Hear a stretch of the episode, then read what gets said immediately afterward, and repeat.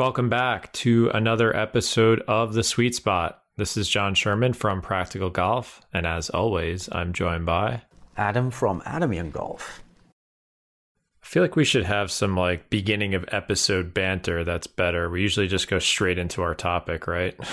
yeah, we're still we're still working on jingles and stuff, but yeah, I like to get into the information straight away, but yeah, we'll we'll work on our intros.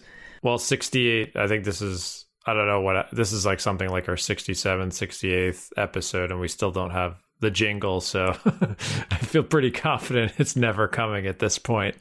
Yeah, might not be too important. The podcast seems to be doing okay, I think. Yeah, getting, I feel like if I, I mean, I think whatever it is, we're just people habitually expect it, so it's just me saying the damn intro over and over again, or if it's a song. So whatever, that's what we got, people. I'm sorry. So we're always trying to come up with ideas for episodes for everyone, try and tackle multiple topics. Some of that's listener feedback. You can always get in touch with us on Twitter, go on our websites. We were we were bouncing around idea of making a specific email for this as well. Are we going to do that at some point? Yeah, or should we do so, that? we, we might be able to direct more people to our, our Twitter accounts. So, what's your if people want to get in contact with you on Twitter, Jon? What's your handle? You can always find me at, at Practical Golf. Yeah, and I'm and at Adam, Adam Young Golf. So yeah, pretty, we get a lot pretty of simple. We, yeah, we get a lot of ideas there. So thank you for those. So one idea we both had was that we could take topics from both of our books, expand on them because as you know, you wrote the practice manual how many years ago? Is it 7 or 8 years ago at this point? Can you even the year remember? I published. I forget the year I published it. 2015, so seven years. Yeah. yeah okay, so years ago. It's it's been a while. I get the sense that selling like hotcakes. Jon, what's your book? Well, I've got it here. The Four Foundations of Golf: How to Build a Game That Lasts a Lifetime. So we thought we'd take concepts from each of our books, but I'm looking at this chapter we're going to discuss from my book this time, and I wrote this. I don't know months ago, less than a year ago, and I've already probably got some new ideas. So, and I'm sure you're going to have a different perspective on what I wrote. So, we're going to do my a topic from my book first, and then we'll we'll pick one from the practice manual as well. And for those of you who have read it, perhaps we'll add a little bit more color to it, different perspectives, maybe from myself or Adam. And if you haven't read The Four Foundations of Golf, which is currently available on Amazon, I guess you'll get a little taste of one of the topics in the book. So, what is the topic, Jon? So, the topic is something that I'm I'm really passionate about this topic, like in general in life, because I think it's something that humans struggle with on a spectrum. We're going to be talking about the concept of what can you control or not control in golf. And I put this in the the last section of the book, which is my, my quote unquote mental section, because I think that golf attracts a lot of people who love to be in control in other parts of their life. I've I've seen a lot of people who play golf who are you know excellent at business or, or many other parts of life, and they get to golf, and it's one of the reasons they get hooked is because they quickly find out, well, I'm not in control of a lot of things, so they want to be in control, and they think, oh, if I keep practicing and playing, I'm I'm finally going to master this game and be in control of everything. And unfortunately, the flip side of that is because there is so much in this game that we can't control. I believe it's one of the reasons that I was an unhappy golfer for a long time. And I see a lot of other golfers who are not so happy in their games is because they just haven't wrapped their head around what they can control and what they can't. Not that I'm the absolute authority on all of this, but I've got some ideas from my experience and watching other golfers. And I think you have too with all of your experience in the game. Uh, so that's what we're talking about today. Do you have any opening or generic thoughts on the the notion of control in golf? Yeah, I mean, golf is the ultimate in acceptance, right? Because, like you said, there's so many factors that are out of our control, and there'll even be things that we talk about in this that people believe are in their control. And I'm going to throw a few things in to, to cast doubt on that.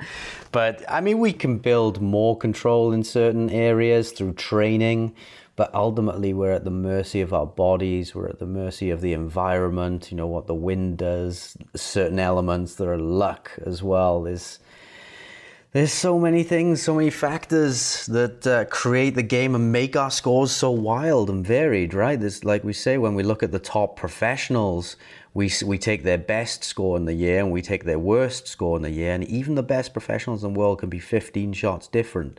So it's no different for amateurs, really. So there's always going to be that inbuilt inconsistency in our scores because of those variables that are at play.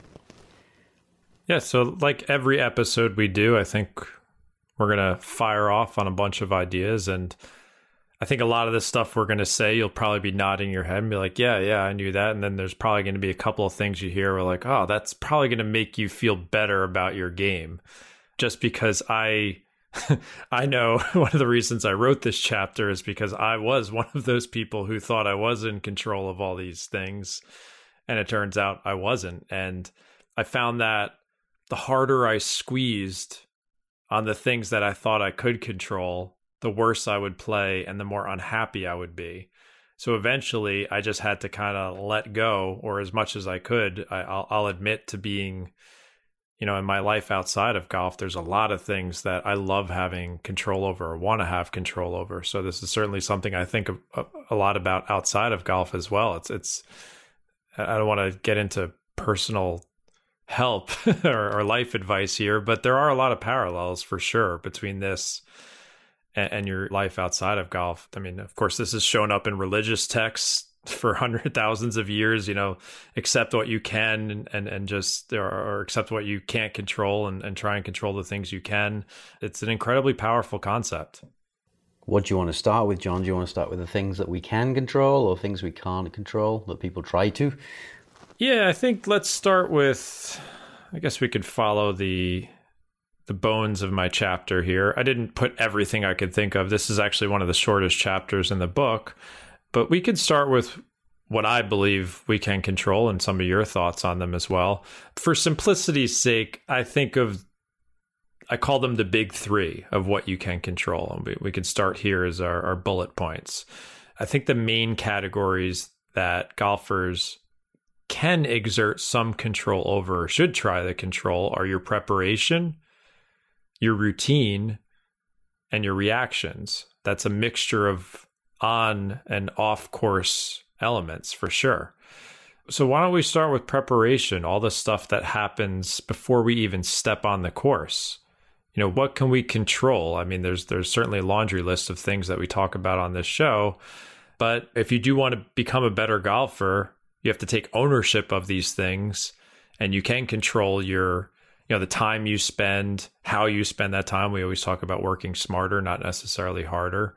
But there's many ideas i think that fall into the preparation category that are helpful to golfers. What's the one that i, think i know your number one preparation? What's the most important one for you off the course off the course before the round. Um, I well, I always want to make sure I've got enough warm up time. That's a huge. Oh, I'm talking like even you wrote a book about it, Adam. I'm leading into your book. Practice is preparation, right? Come on. Oh, you're going that far back. I thought. Yeah, I'm, I'm going anything anything off the course. Yeah, I don't mean just getting yourself ready to get on the course. I mean like literally anything you do off the golf course to make your on course performance better. And to me, yeah, practice is is the one that you know we talk about a lot. You you certainly have specialized in that. That's my first bullet point in the book. But yeah, that's I believe one of the big things you can control is practicing how you practice. I just totally dominated what you wanted to say there, but I wanted to lead you to your topic. No, it's good. I mean, yeah, if you go all the way back to, you know, winter preparation. You know, you're preparing for the season, the upcoming season. So you're going to be doing, you know, swing maintenance. Well, not even maintenance. You might be making overhauls during that point, trying to get your swing into new new grounds, making new things happen. Uh, you might even be doing some exploratory work. We talk a lot about the differential variability practice, you know, hitting toe, heel, left, right intentionally, just to explore and open up new fields, new awareness, things that you might not want to do pre tournament in the season, but stuff that's really good in off season. Then, as you get closer to in season, you want to start stabilizing things a little bit. So, doing N1 tests, you know, t- testing different swing focuses perhaps and seeing which ones are performing better, then simulating the game itself. So you're preparing for actually playing by doing things like full routines in your practice, changing clubs in your practice, changing targets while you practice. So it's really simulating or adding as many elements or as much context to the real game itself. And uh, yeah, that's how you kind of prepare your season, really. And anything to add to that, Jon?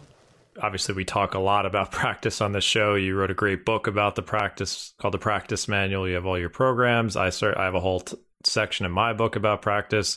You and I are in agreement on a lot of the ways to practice, obviously. But yeah, that is to me that is one of the top things you can control in golf is how much time you're going to devote to practicing and then probably more importantly is how you spend that time, which is, again, you can go through our library, your books, your plans to get ideas for that. But I view that as maybe numero uno in terms of how you can prepare because golf is a test of skill. And if you do not work on those skills off the course, then it's going to be a lot harder to play better. It's just that simple. So, yeah, I, I would you know, if you're looking to take more ownership of your game, you have to take more ownership and control of the way you practice, the way you prepare for the test of golf. So that that's definitely number one uh, for preparation. We don't we don't have to go so deep into that because we talk about it all the time, but yeah, that's a big control one for me. Yeah, there's lots of things, even in your improvement. So when we're practicing, we're doing it to speed up our improvement, or at the very least, to kind of maintain the level that we have. And there are lots of things that are not in our control there. You can't, in, in terms of your improvement, you can't decide that you're going to be a tour pro. I mean, some people will put in all the work that a tour pro could do and they might not achieve the same level. However, the things that you can control is what you practice, the quality of your practice. So, you know, your potential, if you see it as a, a bar or a ceiling, you can get closer to that and you can get there more quickly if you're doing the right things. Whereas if you just go into a practice session without a plan, if you're just winging it basically, you're just going there, oh, I'm just going to beat balls and see what happens. Yeah, you might improve. You could also ingrain a lot of faults, but you're certainly not going to improve as fast as if you have an actual plan of action and you're doing things like monitoring it. So, all the stuff that's in our control there. Absolutely. And I would also throw, you know, swing instruction if you're going to get lessons to get customized advice on your swing. You and I are always proponents of that. That can help your practice. So that's another thing that could absolutely is within your control, getting help as well. So yeah, practice. That's my number one, you know, thing off the course you can do to prepare and can control at least what you put into it. Sometimes we can't control what comes out of it, but we'll, we'll tackle that concept a little bit later. Another one that I have for preparation off the course is a combination of studying a golf course before you play it and developing an overall strategic plan. So, we've had some topics or episodes on strategy in the past on the show. Just a reminder to everyone listening this is an evergreen show. There's no order. You can go back into our library that we keep building, and you'll find some episodes where we talk about. You know, we had Scott Fawcett on to talk about how to choose tee shot targets more effectively. You and I did an episode on approach shot targets. So I believe good course managers or good strategists have a lot of decisions before they even they have a lot of decisions made before they even step on the course. You can absolutely go on satellite imagery now and for a long time and, take a look at where the big trouble is using some basic frameworks on how to choose the right targets and clubs off the tee to avoid trouble and make sure you're advancing the ball as far as possible. I give more of a basic plan in my book. Certainly, Decade from Fawcett is a much more advanced system that I, I, always recommend to people. I know you have some stuff in your accuracy plan. But yeah, this is something that's really in our control. You can step onto the course with a lot of decisions made, saying, I know when I go to the third tee, I'm taking a driver out of my bag and I'm aiming right over there, left of that bunker. Or I know that when I step up to my approach shots, I have a basic framework in mind that allows me to quickly make a decision rather than haphazardly making decisions every time I step up to the ball. So if you can learn proper strategy, prepare before you step onto a course, I believe you'll be in a much better place to score lower because you're going to make smarter decisions that are more optimized if you know the rules. And secondly, you'll be more committed to each shot because I can't tell you how important it is to step onto the course when you have the decisions made and the framework in front of you. It just frees you up. It allows you to get over the ball with less distraction and more commitment. So, absolutely, I believe whether it's studying a golf course you haven't played before or at least analyzing one that you know a decent amount and getting smarter with your decisions and having some type of overall strategic plan, that's total control over that. You can control that off the course and then when you get on the course as well. Yeah, I always make a make an effort to before I play around a golf, even if I know the course, I'll go through it on the the Grint. That's the app that I use. Yeah, that's a great and, app. Uh, yeah, and it's good because you can just select different tees and then you can kind of plan out okay it's it's 250 260 280 to this bunker. Um, sometimes i use it to select appropriate tees for myself because as as a non long hitter sometimes if i play courses off the back it's i wouldn't say it's easier but it takes a lot of the trouble out of play for me and so sometimes I'll actually move up a tee so it brings more trouble into play for me. So it's a more realistic test of my skills sometimes. Uh, so yeah, I use it to select appropriate tees, but just to, you know, sometimes the fairway will run out at 250 on a given hole and it's nice to have gone through that in your head before to know that oh i'm going to be hitting a three wood off this tee instead of a driver um, so yeah, or maybe water cuts in or something like that. So yeah, I love to play a Mendel round of golf before I get on that actual course. Yeah, and there's some other I've used 18 Birdies is another good app. I actually use Google Earth. You can see 3D. So if I'm preparing for a tournament on a golf course I've never played before, I want to dive a little bit deeper. Like I played a course recently in a tournament that had a bunch of elevation changes, and I could see that with the 3D satellite imagery. That's that's very easy to to locate on Google Earth, and I think Google Maps has it as well. You could really go through a whole round of golf if you want to. It's it's interesting, but you could see that. Let's say that the fairway did run out at 250. Was it downhill? Maybe I need to play less club because it's going to be a big elevation drop. So you can kind of take away some of the shock of some of these courses if you are in an area with with a lot of different elevation changes. I'll give a nod to the Decade app. He has a very cool feature in that that allows you to put different dispersions for clubs off the tee and then it will show you the lines automatically and go through each hole so you can say all right if my dispersion's 70 yards with a driver I go to hole two, three, and you can see where your aim point is, or if it makes sense to maybe take something less than driver. And of course, in the strategic part of my book, I give some advice there, so you can check that out. But yeah, no, I, I think it's a great idea to study a course, either basic work on an app, or if you like to go a little bit deeper, you can do the satellite imagery stuff with Google Earth. But certainly a lot of control there if you want if you want to go really deep and i know this is not going to be available to everybody but something we've done jon is get on the simulator oh yeah. and actually select the course. So yeah there's ways of if we're going to play pebble beach we can get on the simulator and select that course and go and play it a few times before. I certainly did that before i played edgewood tahoe. And uh, yeah i mean the sim golf was so accurate, so close to what what was actually facing me when I got there. So it was it was uh, a great preparation, but uh, I know that's not available to everybody. But certainly playing mental rounds of golf from your app, from the Grint, or what was it you mentioned? Eighteen birdies and eighteen birdies is a really well. good app. Yep. Yeah, and yeah. shout out to all the people who you and I use TGC 19, the golf club, for our simulation software, and there's this huge community of golfers who design the courses and they use real GPS and satellite data points to make sure that the courses are as realistic as possible. So if any of those people are listening to the show, thanks for all the hard work you do because you really get to see a sense of how the course really plays. So yeah, definitely that's number two on mine is, is studying a golf course and developing a strategic plan. Totally huge amounts of control there in preparation. Number three for me, you alluded to this earlier, is getting your body ready, whether that's a pre round warm up, which we did do an episode with Mike Carroll about that. You can go back to that.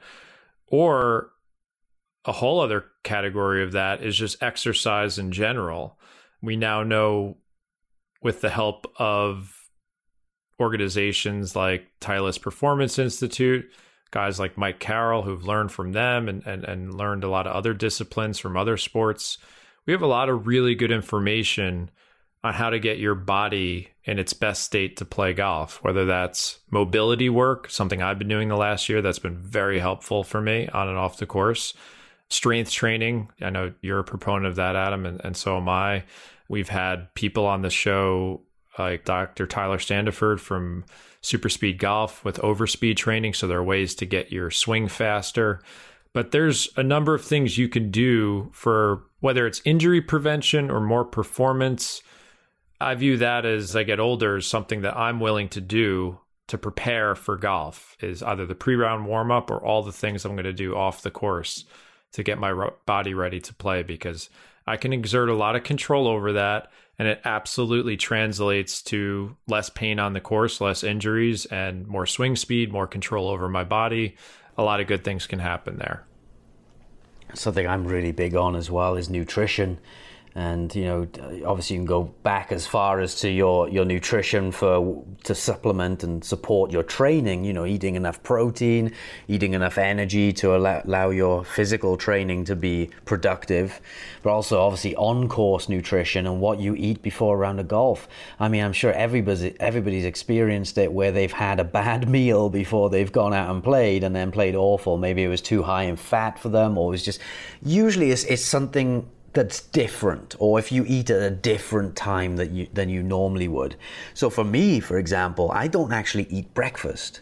I haven't done for 12 years. It, now they call it intermittent fasting, but uh, I just don't enjoy breakfast. And if I were to go and have a big breakfast before I play golf, even if it's a couple of hours before and I'm able to digest it, it just throws my body out of whack. I feel tired. My body's like, "What's going on here? This is out of the out of the norm."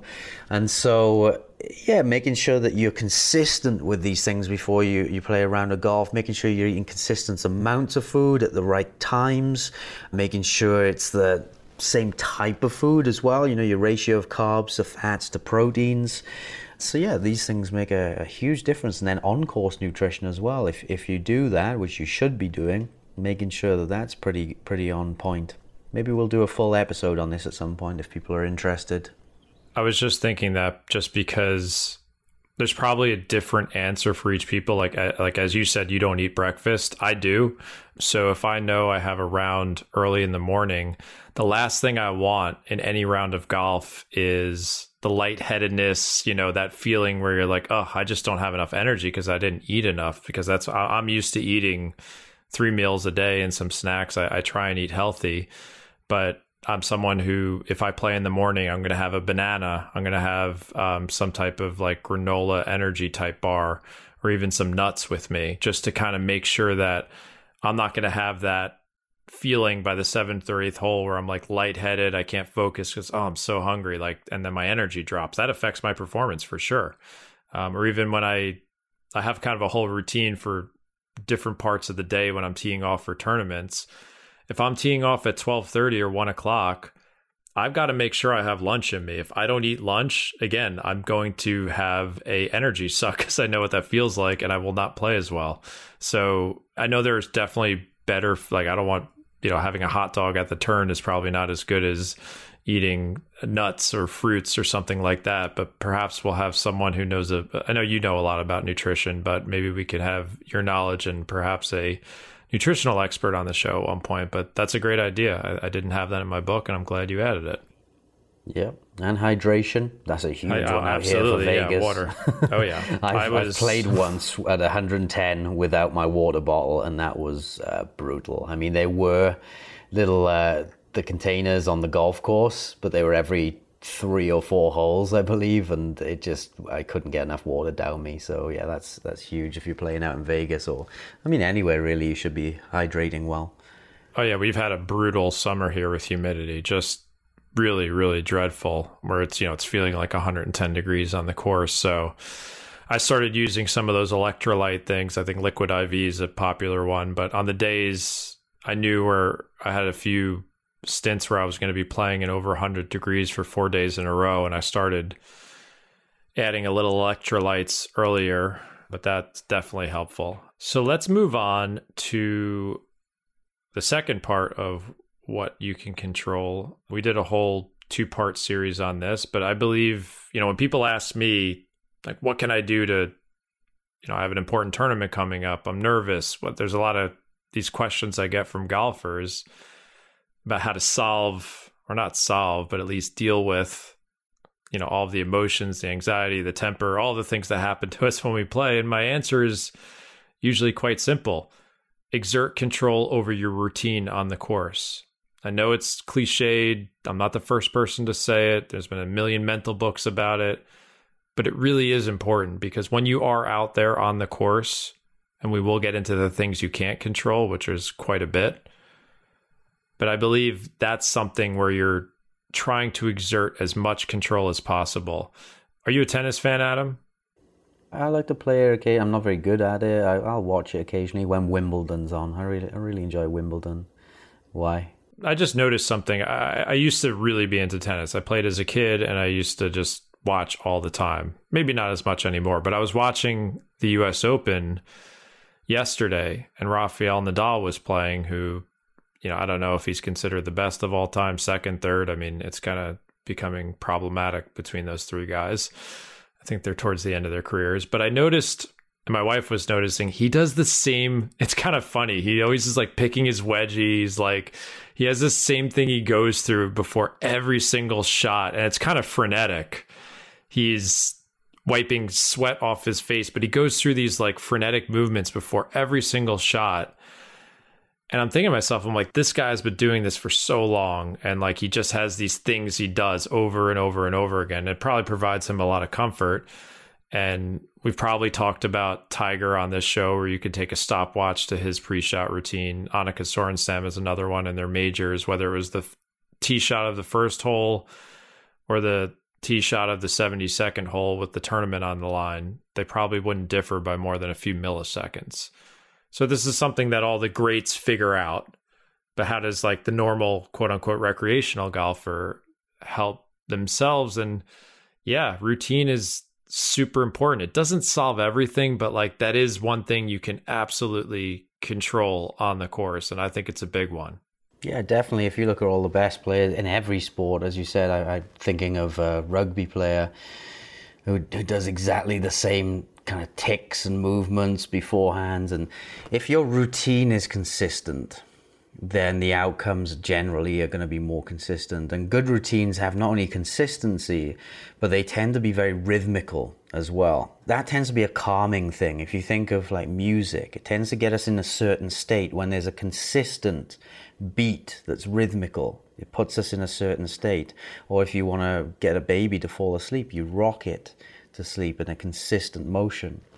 Or, you know, if your loved one snores a lot, it can be quite jarring if the snoring is random, but if the snoring at least is consistent, you can kind of fall asleep to it. So that might be a personal thing for me. um, but yeah, so consistency in our routines, understanding that you don't necessarily have to be high in thought, you know, really analytical, that, that low thought, low what am I trying to search for here, Jon?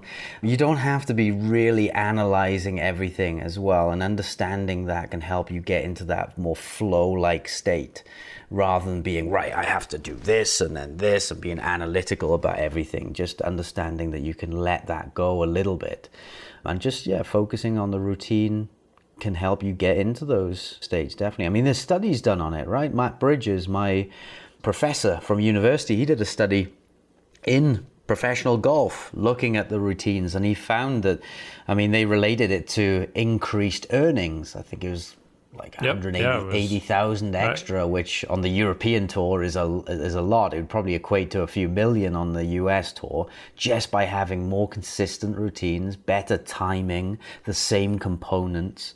Uh, it was a correlation study, but it's definitely worth thinking about. in my experience coaching, when you coach someone to have a better routine and a more consistent routine, it does help them, in my experience.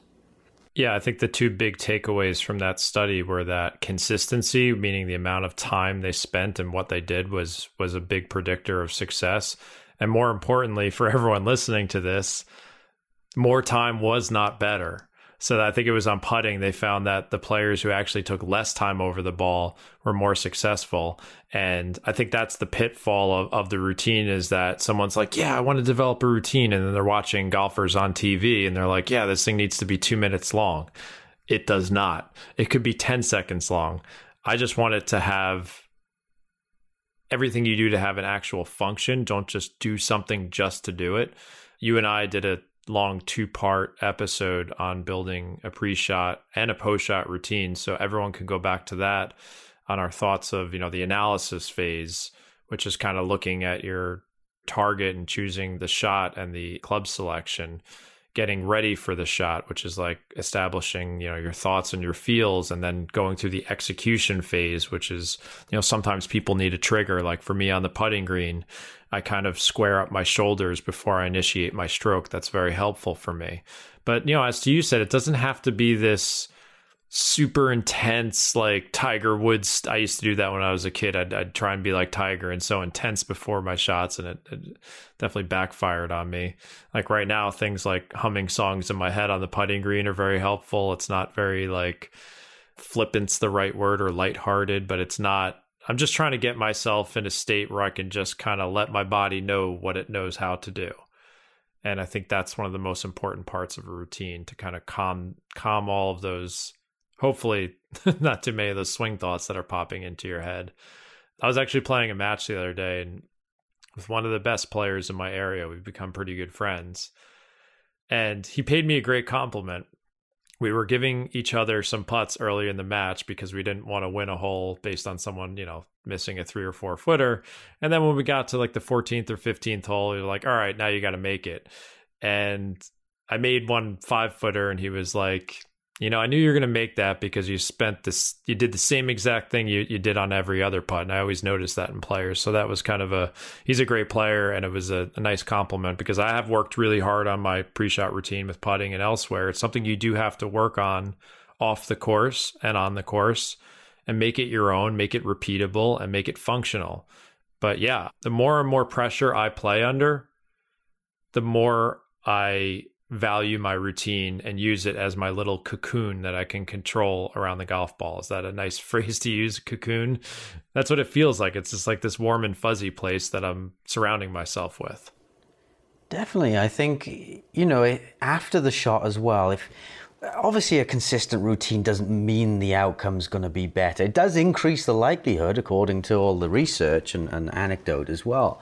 But you can still have a perfectly well timed routine that's as consistent as all your others and still miss the putt. However, I think that if you went into a putt, not just you, anybody listening, went into a putt and you changed your routine and you missed it, Yep. That would be more upsetting than if you said, right, I don't, I know I can't control whether I hold this putt, but I can control whether I do the same amount of time, whether I do my same routine. So if you walk into that putt, you do the same routine and you can commit to that one thing that you can control. Even if you miss the putt, at least you can walk off saying, well, I can control, I controlled what I can control. Yep. You know, you think about where, it, yeah, exactly. You think about where it goes wrong, right? This is something that everybody can relate to is when they're playing around a golf, the group in front is slow. What do they do? They lose a ball, they wave you through. What does everybody do? They're like, right, let's get out of their way quickly. Let's speed, and they speed up their routine. Or they change something. Maybe some people might spend another practice swing because they're like, right, I got to make sure this is good. But you're changing your routine. And in most cases, people say, oh, I play awful when I have to go through someone because they've changed their routine usually. There's a, big factor in it. So again, just control what you can control. going through someone is pressure for everybody, even at my level. But uh, if you can walk off or walk through that group saying, right, I at least did my routine consistently, I didn't rush anything or, or try to take too many practice swings. So, yeah, just make sure you can control the controllables. We are going to take a quick break and we will be right back. If you want to support our show, make sure to check out our sponsor, LinkedIn, by visiting linkedin.com slash sweetspot to post your job for free. When you're hiring for your small business, it's essential that you get quality and qualified professionals, and that's why you have to check out LinkedIn Jobs. LinkedIn Jobs can help you find the right people for your team with the fast and free tools. LinkedIn isn't just another job board, they have a network of more than a billion professionals, many of which you can't find elsewhere and this makes LinkedIn the best place to hire while making the process easy and intuitive. Because of how easy it is with LinkedIn, 86% of small businesses find qualified candidates in less than 24 hours. LinkedIn have just launched a feature that helps you write job descriptions, making the process even easier. That's why 2.5 million businesses trust LinkedIn for hiring. Post your job for free at linkedin.com slash sweetspot. That's linkedin.com slash sweetspot to post your job for free. Terms and conditions apply. Link is in the show notes. Yeah, and to add to that point about pressure and what it does is it does a couple of things. First is that I've noticed when some players feel more pressure or they get more nervous, they could speed things up. That's something I'm guilty of. So you have to be cognizant of that. I think another occurrence is that when someone feels like maybe towards the end of the round, when they're trying to you know, maybe if they have a chance to break 80 or 90, and then all of a sudden, like each shot coming down the stretch is you're like, all right, this is more important because you're getting closer to the end. And some people will think, well, okay, I should take much longer over the ball to focus and make sure I do things right. And to your point is now you're doing something different. And in theory, it makes sense. You're like, this is more important. I should take a few more moments to go through this. But I think what it is actually doing is is it it's taking you out of your routine and then something different. This has happened to me a lot where I've blown a lot of good rounds over the years where I'm trying to like honestly exert more control and guide things and it's just backfired on me and I've just found that when I spend the 20 seconds over the putt on the 18th hole like I do on the first hole that gives me a much better chance and there's certainly enough proof from other resources to show that that that consistency is what helps you execute more effectively. It doesn't mean it's going to guarantee the result like you said, but yeah, you you almost have to resist the urge to speed things up or slow things down as the pressure changes. So yeah, routine is a huge one. When you think about the some of the biological components to consistency in terms of everybody wants a consistent movement, right? Well, one of the ironies is, or um, is that the more you think about a movement, usually the less consistent it is. Now, thinking about a movement is great to change it. So, if you need to change a position or something, yes, it's great for that. But by definition, if, if thinking more about something increases your ability to change it, then changes inconsistency, right? And we even see in things like I did a little experiment once asking people to throw a ball into a bucket and they're not thinking about it. They're just, you know, throwing a ball into a bucket and we measure how many times they get it in out of 10. And then you make them concentrate really hard. You say, right, think about the arm motion. And now you put some pressure on it. And they get fewer balls into the bucket because they're thinking more about the motion.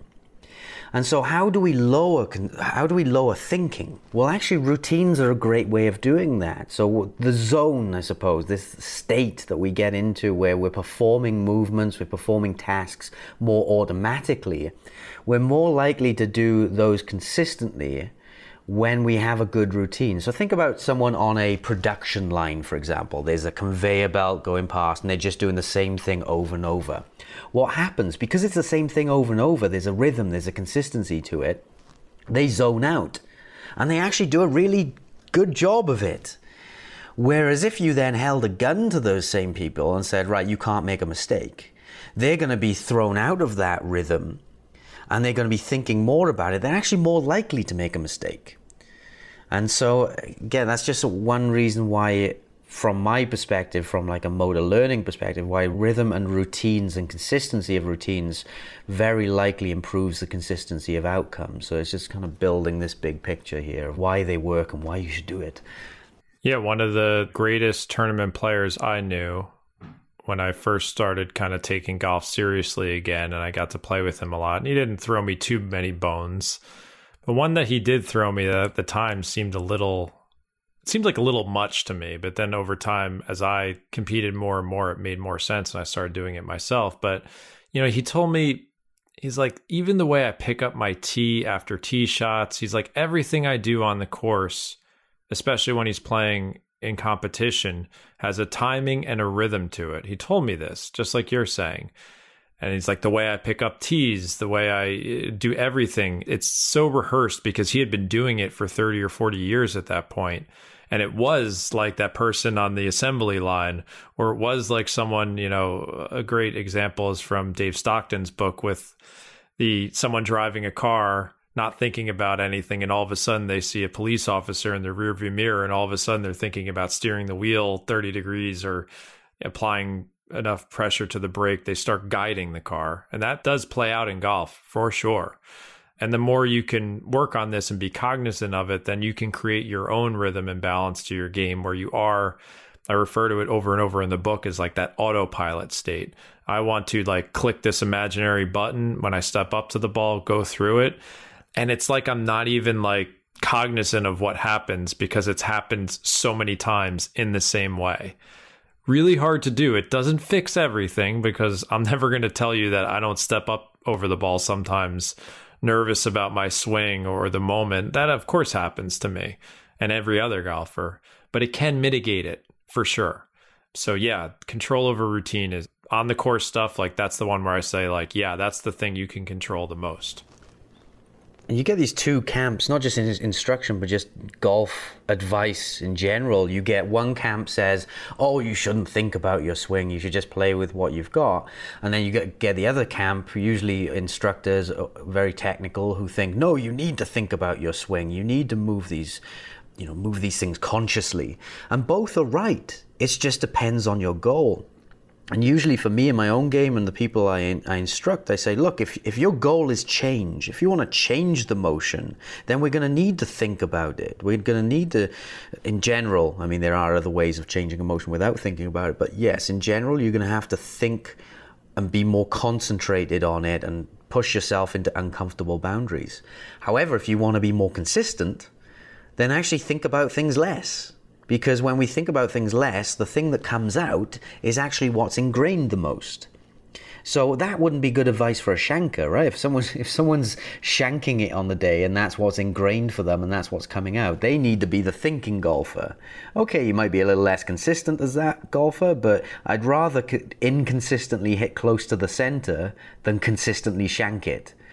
Whereas on the other end of the scale, if you're an analytical golfer and you start playing well on a given day, it's probably best to learn to get out of your own way and be thinking less about it.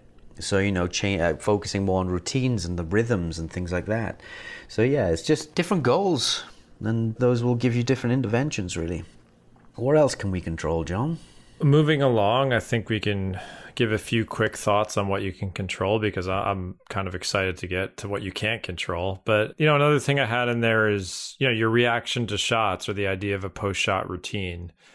I think, you know, we've had, I actually got a great piece of information. It was actually from James Sieckmann's uh, wedge book where he actually talked about a post shot routine. And I thought the way he described it was awesome. And, I thought he had some great information about wedges in the book, but it was one of my greatest takeaways was that, and he's not the first person to say this. I think a lot of other mental coaches have this framework, but the concept of internalizing your good shots and, and taking ownership of them. And a part of that is understanding what are good shots for your skill level. Something I spent a lot of time on early in the four foundations of golf, if you've read it. So taking ownership of those good shops and, and, kind of building that mental library of good outcomes that you can draw upon. I don't think a lot of golfers do that enough. And then the flip side of that is kind of objectifying your poor results or at least looking at them through a non-emotional way where you're kind of like, "Okay, what happened there?" And we, we talk about this a lot on the show how to read your ball flight, looking at feedback, saying, okay, you know, I chunked that seven iron rather than tossing your club. You could say, all right, that was obviously a turf interaction issue, strike ground contact issue. That was my problem there on that shot. Okay, I'm going to take a mental note of that and move on to the next one. Or perhaps I'll spend some time after the round examining that and work on it in practice. But having that dichotomy of celebrating, internalizing, and taking a moment to kind of give yourself a little mental fist bump over the wins. And when the losses come, just saying, like, okay, you know, I accept that that happened. Maybe take a few seconds to think about what happened.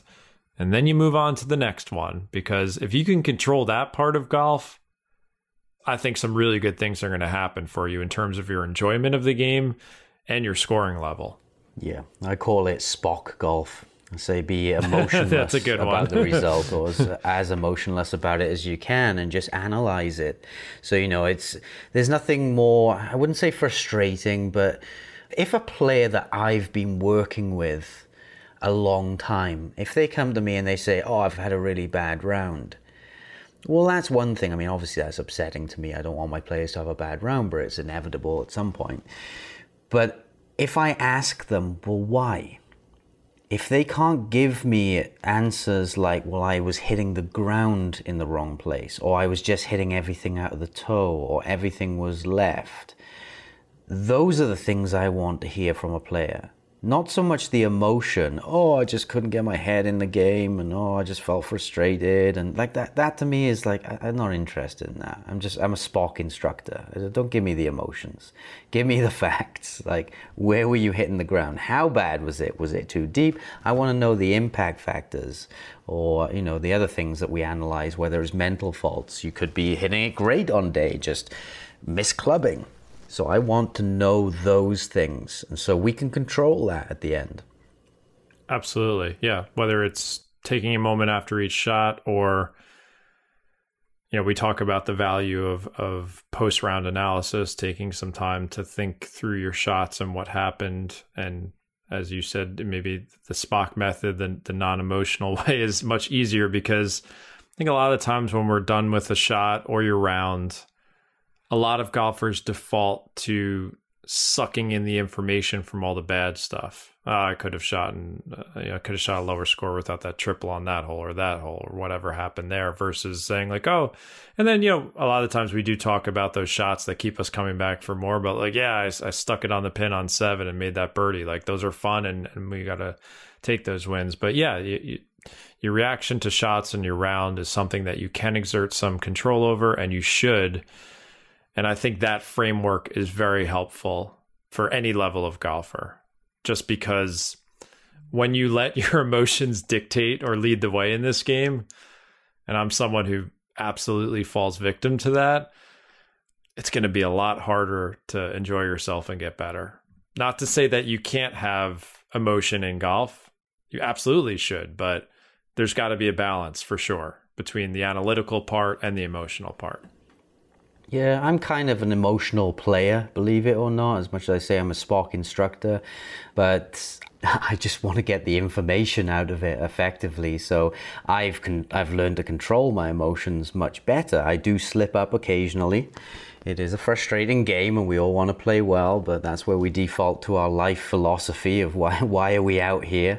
But yeah, at the very least, get the information out of it because there's always going to be learning. I tweeted something the other day about, you know, as, uh, the outcome of a shot is it's either a good shot, to which pat yourself on the back, you've achieved a minor miracle.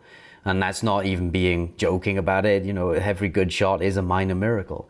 Or if it's a bad shot, we can effectively learn from it. Too many players, unfortunately, hit bad shots. They learn nothing from it. They don't take the information from it. They just take the emotion, and that's not a good place to be. Absolutely. So yeah, I think you know your reaction and all this is is something you can control on the course. I think just two other concepts I'll throw in there real quickly. I'm realizing now I didn't put it in this chapter, but I do talk about it elsewhere in the book. I think you can control, you know, your gratitude for playing and you know your overall happiness slash enjoyment level meaning that you know someone like me for too long I think I took golf for granted. I think I was using golf as some type of litmus test for like how good I was at something and I didn't really take time to be grateful for the experience and enjoy it and, just kind of take mental snapshots of the beauty of the golf course or just enjoying the conversation with my friends or my playing partners for the day. Now, I think that is something you can exert a lot of control over, and it's a kind of like a mindset shift. But you know, being grateful and placing emphasis on fun and enjoyment and taking in the experience. As I get older and older in this game, like I'm trying to shift a lot of control and effort into those things as much as I do about all the other stuff we talk about with skill acquisition and strategy and all that stuff. Because I can't do all of that well if I'm not having a good time and I'm not grateful to be out there. So yeah, I think that is something you can control on and off the golf course is kind of like your overall like mindset about golf in general and what you want out of it. Yeah, definitely. I mean, I'm big on life philosophy. It's something that I've worked on myself. So, yeah, I'm pretty happy most of the time that I'm out on the golf course. I can definitely appreciate it, even if I'm not playing well. And that's uh, yeah, uh, it it's a learned skill. Yeah, and uh, obviously, I don't want people to think that they have to like trick themselves, be like, "I'm happy right now. I am happy right now." when they're just these 15 shanks in a row. yeah, when I, yeah, when I just like pumped three out of bounds in a row. Like, trust me, I've been there. I, I'll talk about it later in this when we talk about variability of score. But I had a tournament this year where I think I had a quadruple bogey and a triple bogey and the quadruple bogey came on like the 15th hole really when i was like trying to just grind out a finish and be respectable. And i think i put one in the water and then like put another one in the penalty area. And i was just like it was one of those moments like the, the serenity now type things and i'm like just get me off the golf course right now. So i want to fully admit that even as much as I place emphasis on that, there are times where like you just can't take anymore, and that's okay too. Golf will do that to you. In any event, let's wrap up. We've spent a lot of time on what you can control because it is important, but let's put a split here and start going over into probably the more important thing to accept is what you can't control about golf right? I just I think that's one of the game's great challenges is letting go. Right? Yep. I'm thinking about I've written some notes here about luck. And you know, for for me, luck is in a given task you have certain odds, right? Mathematically. So say it's roulette, you've got almost a 50-50 chance of rolling red or black. And if you beat those odds, I would define that as good luck. So, you know, if you do 70% red and, and you're winning 70% of the time on, on roulette, you're lucky effectively. You're beating the odds. And especially if you have no influence on it. Um, and like, you know, in, in roulette, short term, you can do. I live in Vegas, so I'll often walk past the roulette tables and I'll see like there's 10 reds in a row or 10 blacks in a row. And I'm sure the person on that table who's winning, they feel like they, ha- they have control over that. They feel like they're doing something to influence it. It's why a lot of people get suckered into gambling and they, you know, become addicts to it. But, you know, you have enough runs at it and you'll get closer to that 50% number or reversion to the mean. And in golf, I think, you know, how that relates to golf is we all have this mean, this average of what our playing ability is, and some of our games are going to be a lot better than that, and some of our games are going to be a lot worse than that. And when we're playing really well, which we can't control ultimately, we're not in as much control of that as we think we are. You've got to understand you can't play your best golf all of the time. I mean, by definition, it wouldn't be your best golf. So, sorry, I don't know if that's a good introduction to this, but what are your thoughts on that, Jon? No, I mean, that's, you know, my first main bullet point in the chapter is the variability of your technique and skill, which is essentially what you're saying too, is that you cannot control, again, to your point, everyone has this baseline skill level or potential in golf. That's different for a tour player, that's different for, you know, the intermediate weekend warrior and you can't control what golfer shows up day to day. I think that's the most frustrating part. And especially when we look at, you know the things we talk about all the time, the impact conditions that you have to satisfy to hit functional or good golf shots or poor ones when they go out of whack is that every day they're changing. So we just did an episode on club path. We've done episodes on face control. I think face control is one big variable in the game that just shows up all the time. You know, one day you're going to show up and a lot of shots are be going to the right, and you're like, oh, what the heck is going on? And then one day you're pulling all of them if you're a right-handed golfer. Some days your swing path will be more extreme and there's more curvature. Other days, or the matchup between the two creates all these different types of ball flights. One day you're chunking it the next day, you know, you could be thinning it. So we're met with this circumstance where even tour players, they talk about this on their own level. As great as they are, you know, you'll have a golfer sometimes who shows up and shoots a 65, and I, have looked it up. Then you get it the same golfer shoots a 78 the next day in less than 24 hours. It happens at that level. And then you hear the interview afterwards. And honestly, a lot of them are just befuddled. They've been playing this game for decades at the highest level and they still get frustrated by it, which is crazy to think about, but it's true. And you just, yeah, I think that's, I believe that's probably the hardest thing to accept of what you can't control in this game is that one day you've got it, and let's say you are at the high end of your potential in terms of you know your ball striking skills for that day. You're driving it well. You're hitting some good iron shots. Maybe you made a few putts here or there, and then the next day it's all gone you're clueless and you've lost hopefully you didn't lose it for good but sometimes it feels like you're staring into the abyss. You're like did i just lose it? Am i am i like lost here right now? This panic mode? Like some golfers absolutely can feel like that.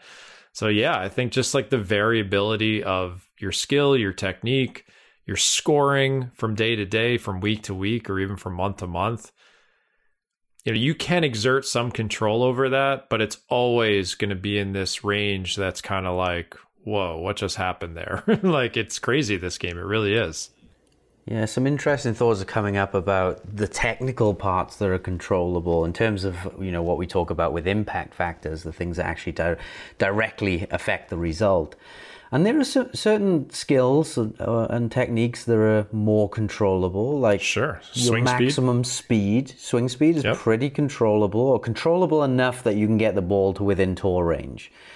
Absolutely.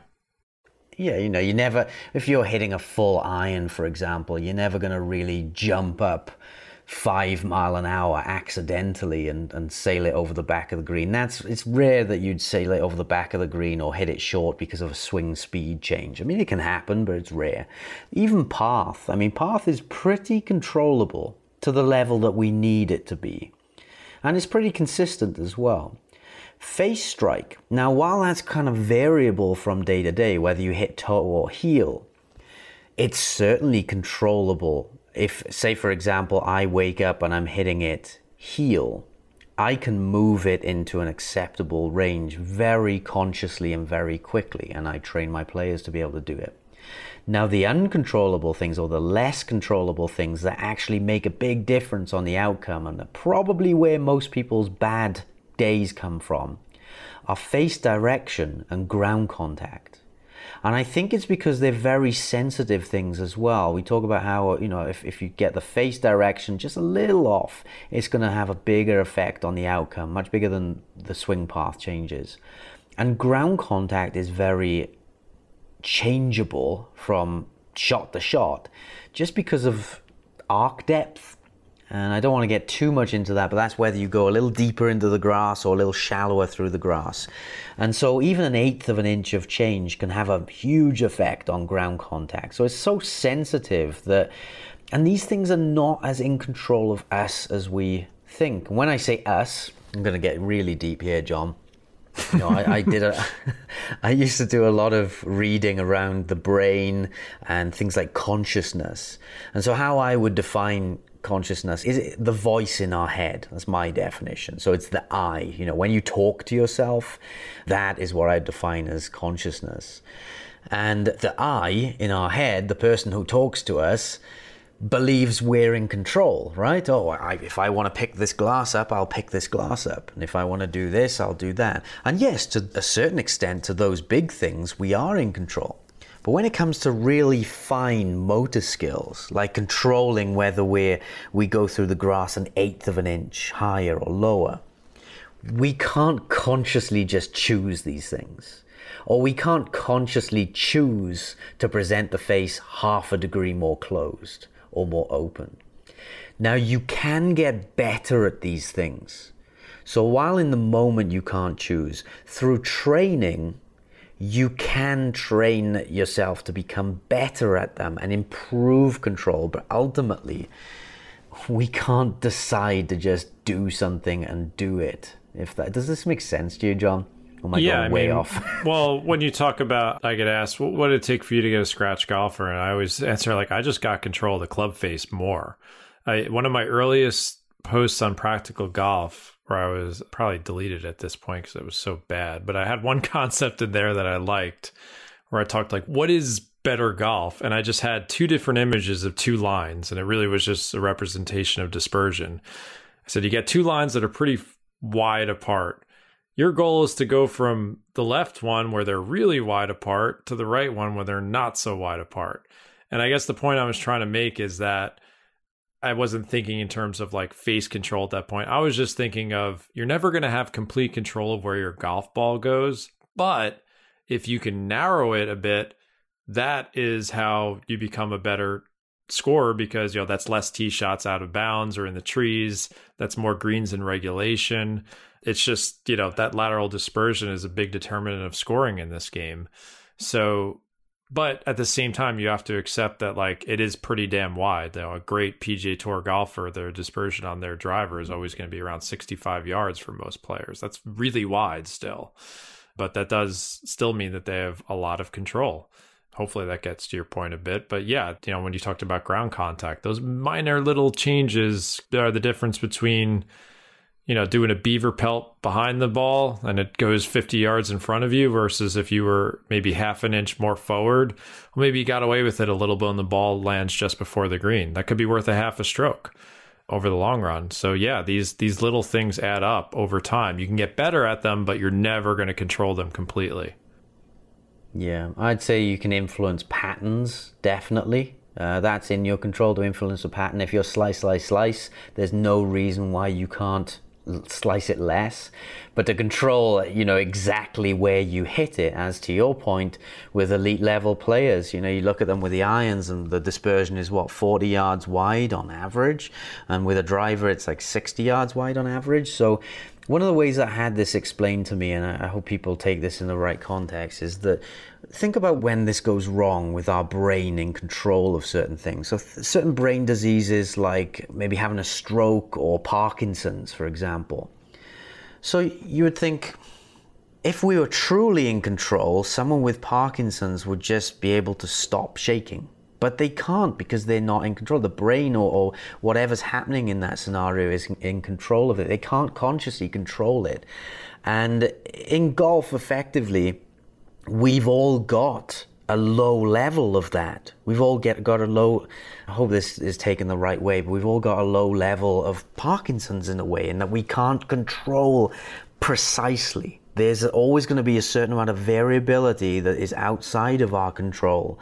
And yeah, for some it's bigger, for some it's smaller, that variability. Through training, you can make it smaller. But when you look at the best in the world who are training 10 hours a day, every day for 30 years, they still have 60 yard wide dispersions. So there's, we have to accept that there's only so good that we can become at this game. And if you're not practicing 10 hours a day for 30 years, you shouldn't expect to have the same dispersion as a tour pro. And I shouldn't have to say that because you don't have to say that to someone picking up piano for the first time, right? Why can't I do Beethoven straight away? It's like, well, you know, you, you didn't, uh, you haven't practiced as much as he has. But in golf, there are a lot of golfers out there who, you know, only practice one hour a week and they expect to have tour level games or dispersions. You know what? That's such an interesting example because there are moments, and I think why golf tricks us is that you know, you take up the piano, you're never going to accidentally play Beethoven's fifth. But, you know, a golfer can drain a 50 foot putt or hit a wedge to two feet from 100 yards. Like they get these little tastes here and there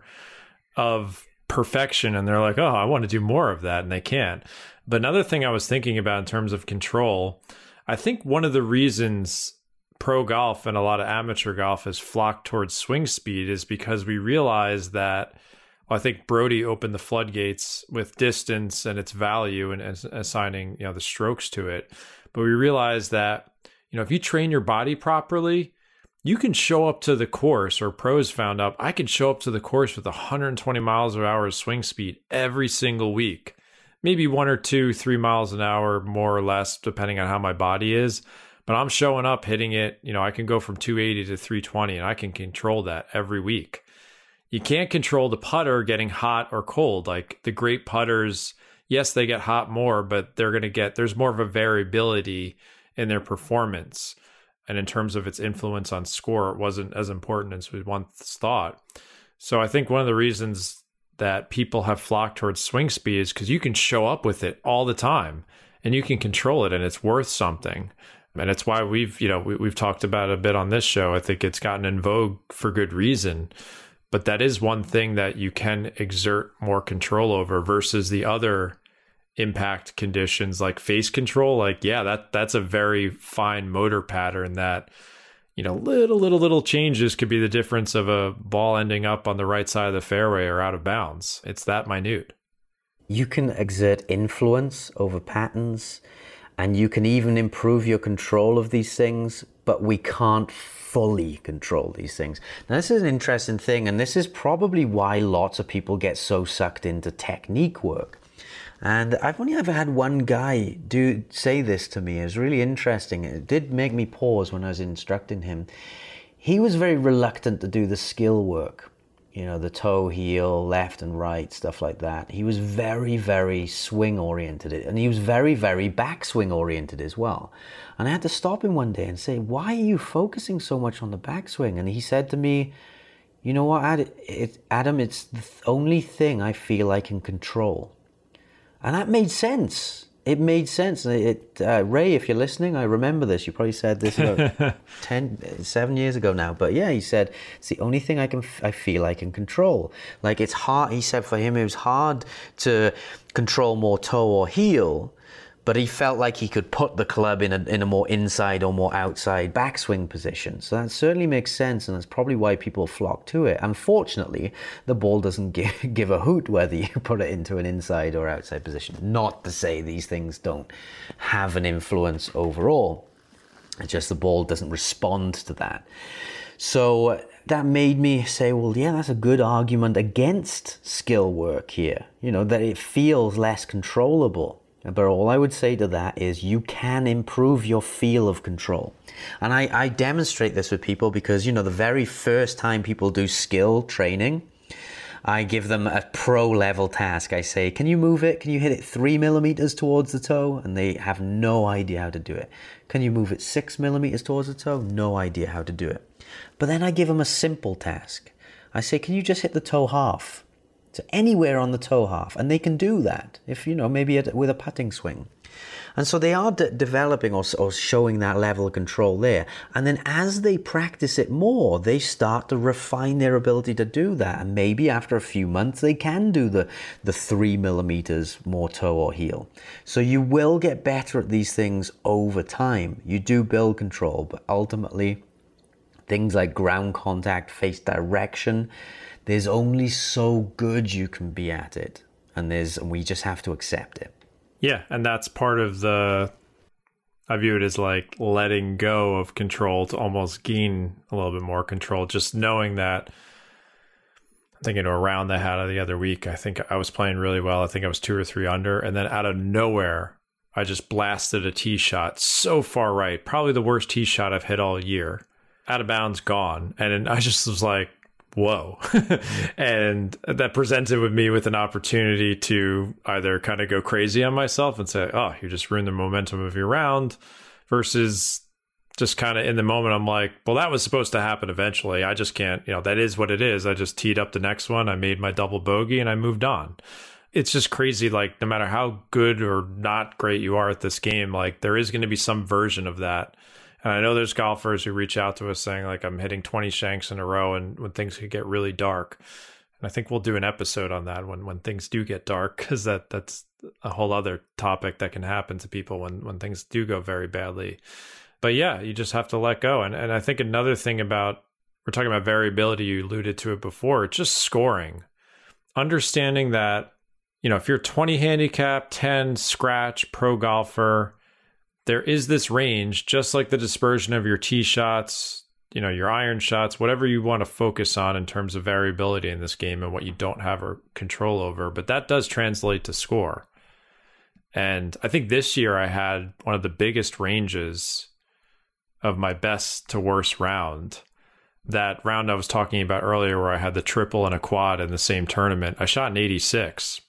And this was a tournament that I came into with great form, was playing, I had shot my best ever score. We had an episode, I shot a 64, I think a few weeks before. And I just showed up and just something wasn't right. I think it was because the week before I was releasing the book, I was probably a little nervous and my mind was elsewhere. But I just like, for some reason, like I was not standing over the ball very well that day, and some very bizarre things were happening. And it was a struggle, but I had to get through it. I had to understand that, like, yeah, I was the golfer who shot the 64. That was, you know, I celebrated myself and was super happy about it. I'll probably frame the scorecard. But I also have to accept that I also am the golfer who shot the 86, where things just kind of fell apart. there was nothing I could do about it. I tried to pull every trick in the book I had, focusing myself. And I told you on the 15th hole, I made that quadruple bogey. It just happened. I tried my best not to make it happen, but it happened. I had no control over it. And when the round was over, yeah, I was upset, but I just had to let go of it immediately and say, you know what? That's just part of the game. I'm going to have to accept that just like I accepted the good ones. And it, it stung, but that's just part of the deal. You have to accept these wide range of scoring outcomes as well. Yeah, the the ability to when you're playing bad just control the outcome. Some days we have it, right? We can we feel great our body is responding almost exactly to what our brain tells it to. You know, that eye says, right, I want you to do more of this, and, and you do exactly that. And it just feels like, wow, I'm in control of my body. I'm never going to lose this. And then some days you're just having a bad day and you cannot get it back on track. And we can't control whether we have those days or not. We just have to kind of accept that they're going to happen occasionally. And even on the golf course, you know, you said letting go of control sometimes. Yeah, if you if you hit a bad shot, sometimes you're going to need to intervene. You know, if you hit a bad shot, you you're going to need to get in there and fix it. And sometimes you've got to let go. I actually have a system for this when I'm playing, and it depends on the fault. So, say for example, I hit a drive left. Well, my first one I let go. Doesn't matter to me. Now, if I hit two in a row that are the same, I will start to intervene. So again, that's in my control, whether I intervene or not, and when I intervene. Or if I hit three of the same shot in maybe in five shots, so you know, three duck hooks out of the last five shots, that's what that's a sign for me to intervene as well. Uh, I'm much quicker if I were to shank one. If I hit one shank, I will be quickly changing that because usually a face contact pattern is very consistent on the day. So you can jump in and intervene a little quicker with that. But yeah, anyway, I'm tailing off a little bit, but the idea of when to intervene is in your control as well. Well, yeah, I think the mark or what I see as golf improvement is everything that happens in between to those two extremes I described. So your absolute best days where you just like everything's great, you know, I shot my best round ever, you know, hats off, soak it in, enjoy it. And then the other extreme of that is what I just described. I tried everything I could to save that round. I couldn't do it. I didn't give up, but it just didn't happen for me. So those are the two extremes. I don't think those are kind of the less probable outcomes everything in between, that's what I view as golf improvement. So all the tools that we're giving you, whether it's interventions if you need them, strategic decisions, your routine, everything you're doing to prepare on and off the course and what you can control, that's how you turn the rounds that used to be an 85 into an 80 or 104 into a 97. You're using your tools You're making better decisions. You're not giving up. That's where you're hanging your hat on control. And the scores do follow. And that's usually what most golfers report back is like, yeah, I figured out a way to turn that 92 into an 87. That absolutely can happen. But I do want people to understand that yes, there are those extremes on both ends. And on the lower end, I'm sorry, on the higher end, when things don't go well, sometimes it's just not going to work out for you. And that's okay too. But that doesn't mean you give up, in my opinion, if you want to get better. Um, so that's, you know, there's always a nuance to this type of topic. And I wanted to put that in there is that I really think true improvement is everything that happens in between and kind of shifting those goalposts to lower scores on both ends with the acceptance that, you know, the bad stuff can just happen and that is that's just golf. It's part of it. It's a humbling yeah, game the, the lower scores on both ends is an interesting point because I would say that most tweets that we get, and I see your tweets as well, that are like, oh, I just shot my best score, which is great. Obviously, it's really, really nice to learn. That's when I get the emails. I just shot my best score. It's very rare. I can't even remember an emails of someone saying, oh, my worst score is much better this year. you know, my worst score before was 95. Now the worst score I've had this year is 90. That's improvement.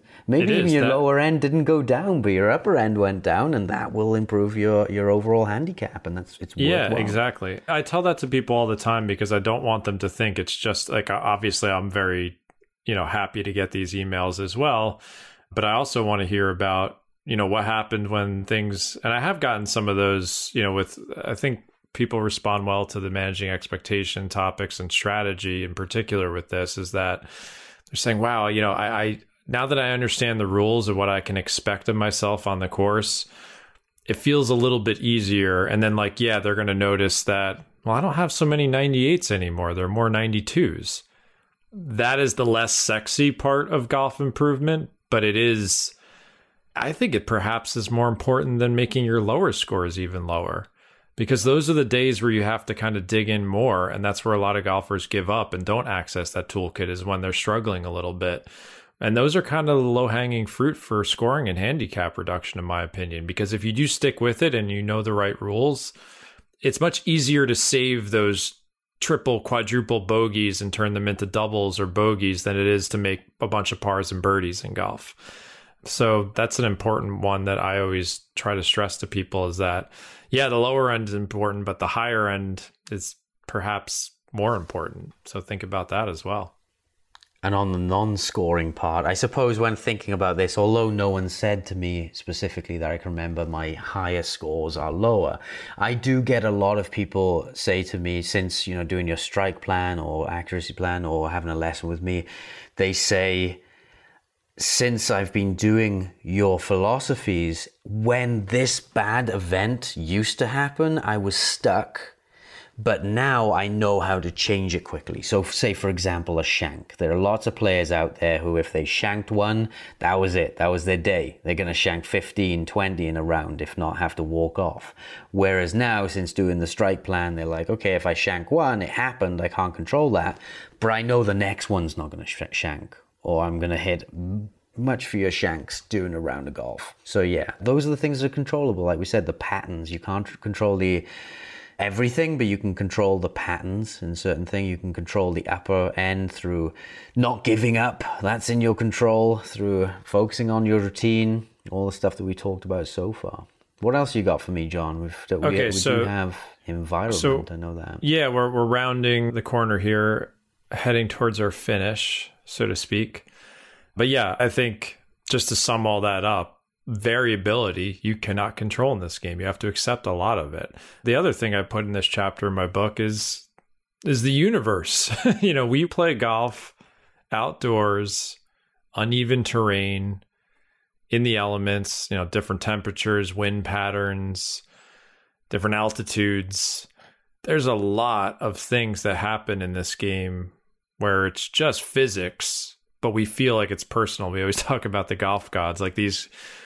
I, can't tell you how many times in my life where I've like hit that drive and then it hits the cart path and bounces out of bounds, and I'm like, you got to be effing kidding me! Like, how did that happen? And it seems like it's personal. Or you hit that drive and it like hits that last little lip of the bunker and goes back in, where you know if it flew three feet further, you know, it would have careened back onto the fairway. So there's all these little events in the game that happen, or even like with the wind. You know, I play in windy conditions. I'm sure you grew up in windy conditions in Wales, I'm sure, where, you know, some days the wind is not consistent. So you'll hit a shot expecting, you know, you got a 15, 20 mile per hour headwind, and all of a sudden, you know, you, you plan for that and you go to hit it, and the wind just stops. and you're watching your ball just like take off way over your target you know, you went through the routine, you picked the right target, you made the right, you know, club selection based on the win, but the rules changed when the ball was in the air. And that was honestly just, uh, I, I'm not too familiar with uh, why wind does what it does, but I just know that sometimes it stops, sometimes it changes directions.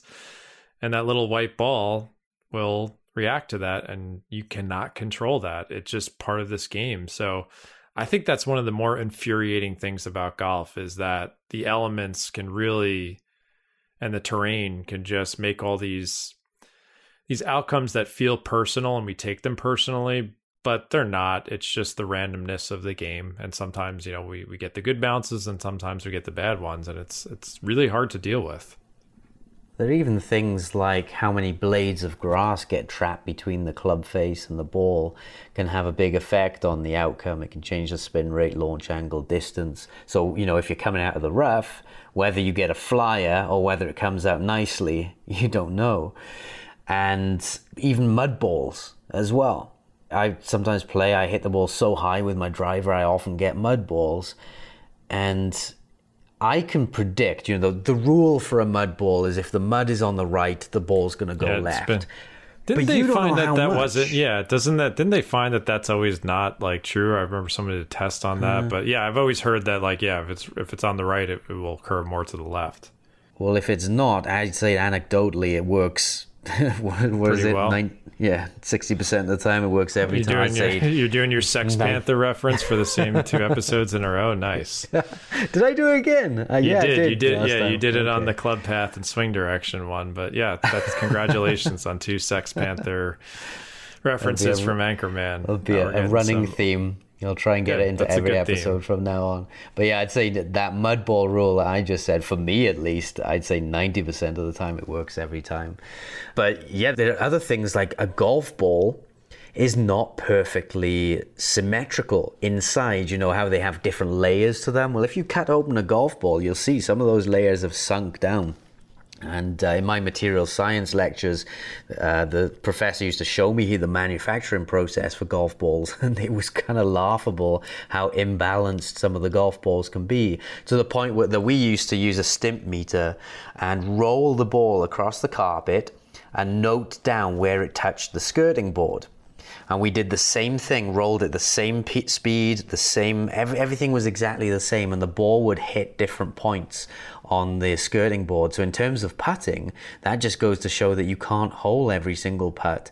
Um, Dave Pelz proved this, I think, with his putting robot. He set it up at 12 feet and it only hold about 40% of putts or something like that. Maybe it was 60% of putts, but it wasn't anywhere near 100%.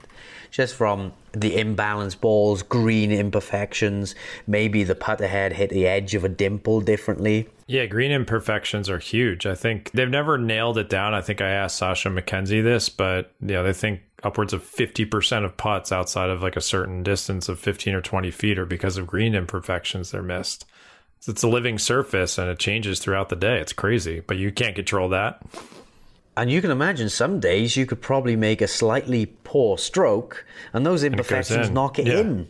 And yeah, other exactly. days you could be stroking perfectly and the imperfections take it away from you. Even in the full swing, and I know we're going to get Gene Parente on at some point, hopefully. He's got a swing robot. Yeah, and, we definitely uh, need to have him on.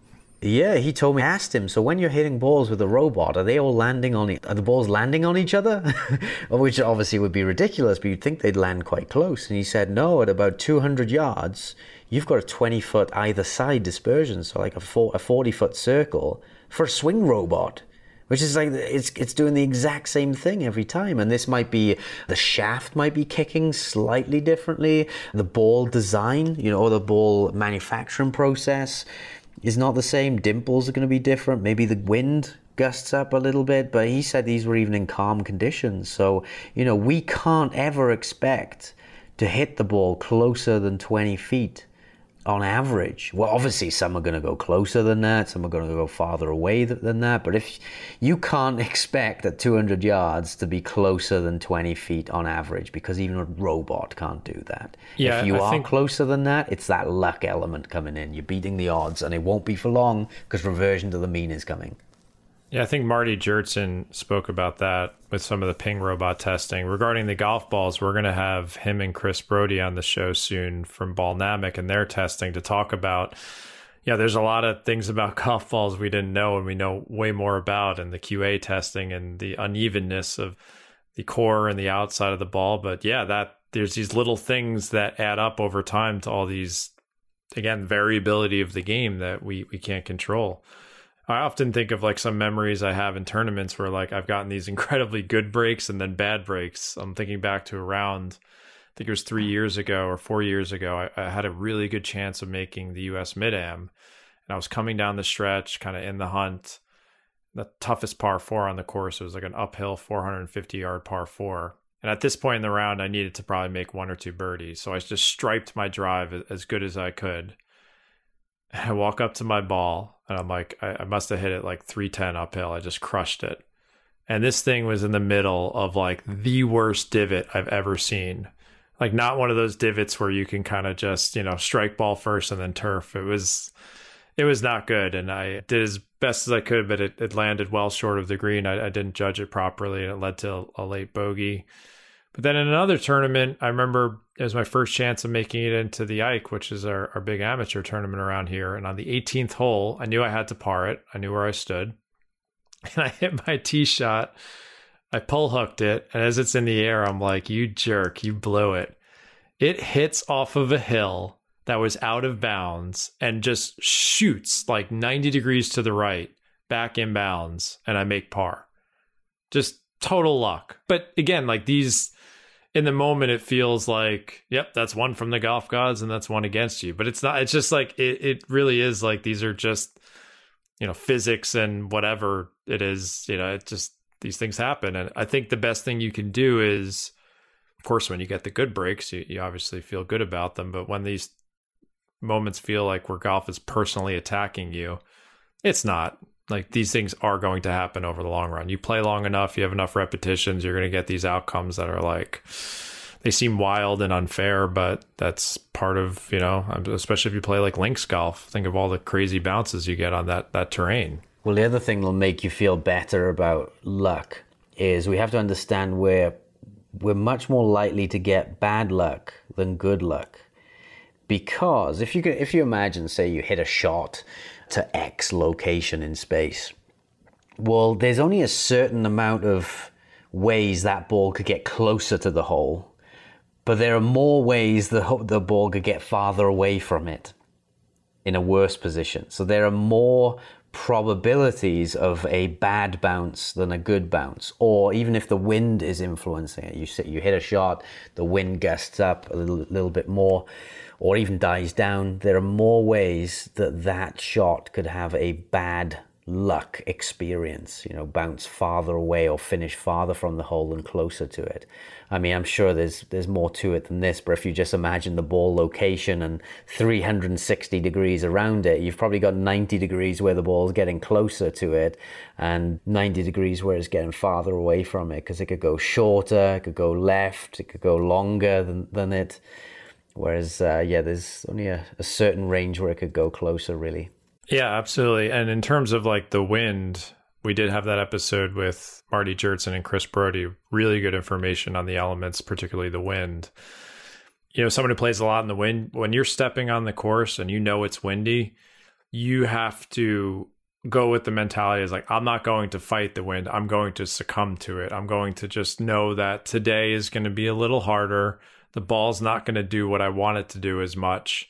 I, I found that on the days where it was windy or I wanted to fight against it, that's when things didn't go well. So, yeah, I think that's one of the harder things for. I know not a lot of golfers don't always play in windy conditions, but sometimes you know they move to different parts of the world or their country, and all of a sudden they're playing in windier conditions, and it, it's very hard to accept because it is so random. The wind changes directions. I think that's one of the fascinating parts of the game. But yeah, it's. Uh, I always think that I put this in the book. We don't curse on this show, but maybe I'll let it slip. But you remember Forrest Gump, that awesome movie from the '90s? Do you remember it very well? Course.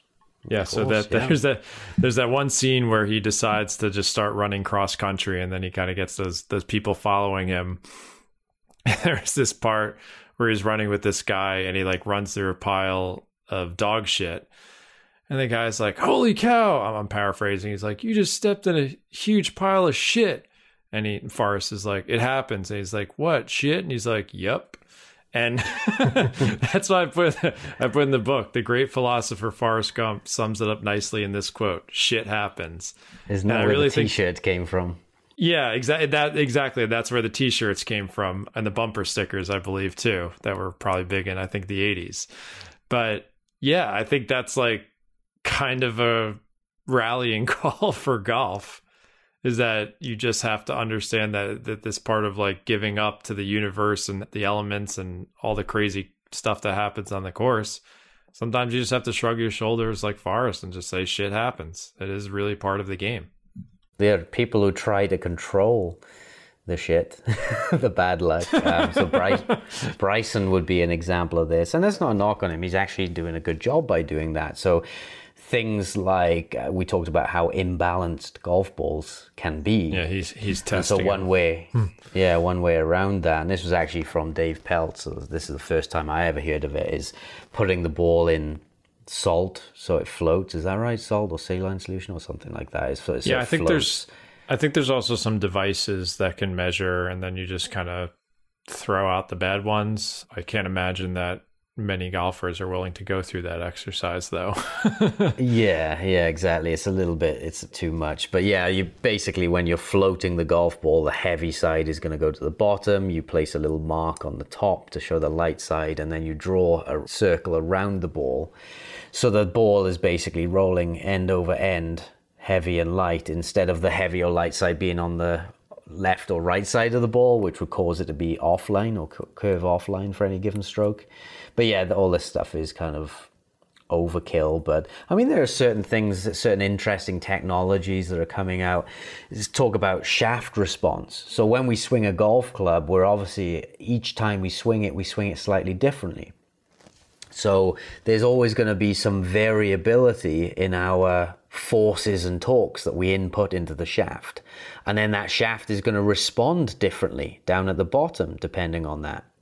Now they're coming up with technologies, Sasho will be able to talk to this more, that respond more consistently for any given input inconsistencies. So even if, if two players were making the same swings and they both made 100 swings, so there's the same variability, one shaft would perform more consistently. So again, we'll have to get Sasho on to talk about that. yeah, I'm sure technology over the next, you know, we always say, what are they going to come up with next? But I'm sure there will be more stuff that helps alleviate some of these things, but never eliminates them entirely. That's pretty much. I mean, we we took the one of the shortest chapters in my book and turned it into an hour and a half conversation here. no, no, no surprise. That's pretty much everything I had on my list. Of course, you can come up with your own lists of you know what you can control and can't control, but if you had any more thoughts on what you can't control, we can throw them in there. But that's I try and think of things simply in golf. So you know, I think of what I can't control is just again the variable nature of this game, whether it's what type of skills you show up with on the course, your scoring, or just like the quote unquote unfairness of playing outside and the elements and what it can do with bounces and wind and all the other stuff that happens.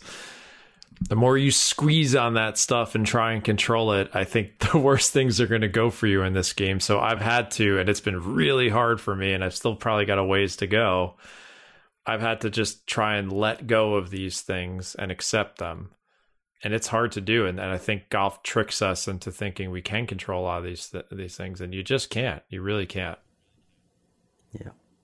I think it's important to understand these things just to help you get through the bad days. The more you get your golf philosophy in check, that's going to make you a lot calmer, more happy throughout the rounds. You're just going to enjoy the game more, and that's why we all play this, right? We play yep. it to enjoy it more. So, quick summary my big three of what you can control are preparation. So, a lot of the ideas we talked about practicing, studying a golf course, a strategic plan, getting your body ready, whether it's a pre round warm up or, you know, exercise routines you're going to do off the course. That's, you know, you can exert a ton of control on your preparation off the course. And when you get on the course, I believe you hang your hat on your routine, which we kind of went to. We have a whole, we have two episodes on that. If you go back in our library, your reactions, your post shot routines, you know, that's what you can exert some control over your attitude, your gratefulness, even your happiness level. You can try, you can exert some control in those things. And I think it, it makes sense to put your energy there. You don't have unlimited energy and attention in golf. So I think those are things where it's productive to put your energy if you start putting your energy and focus and worrying about the other stuff, the the variability of this game, the unpredictability, the stupid bounces, the wind, all of that stuff, the more you focus and get angry on that stuff, that's just taking away time and space in your head and your energy level that could be focused on the things you can control or at least exert some control over. So that is you know my main rallying call and what I've figured out in, in 25 years in this game and trying to get better at it is that you place your emphasis there rather than worrying about all the stupid stuff in this game that you can't control. So that's my closing statement there on this concept.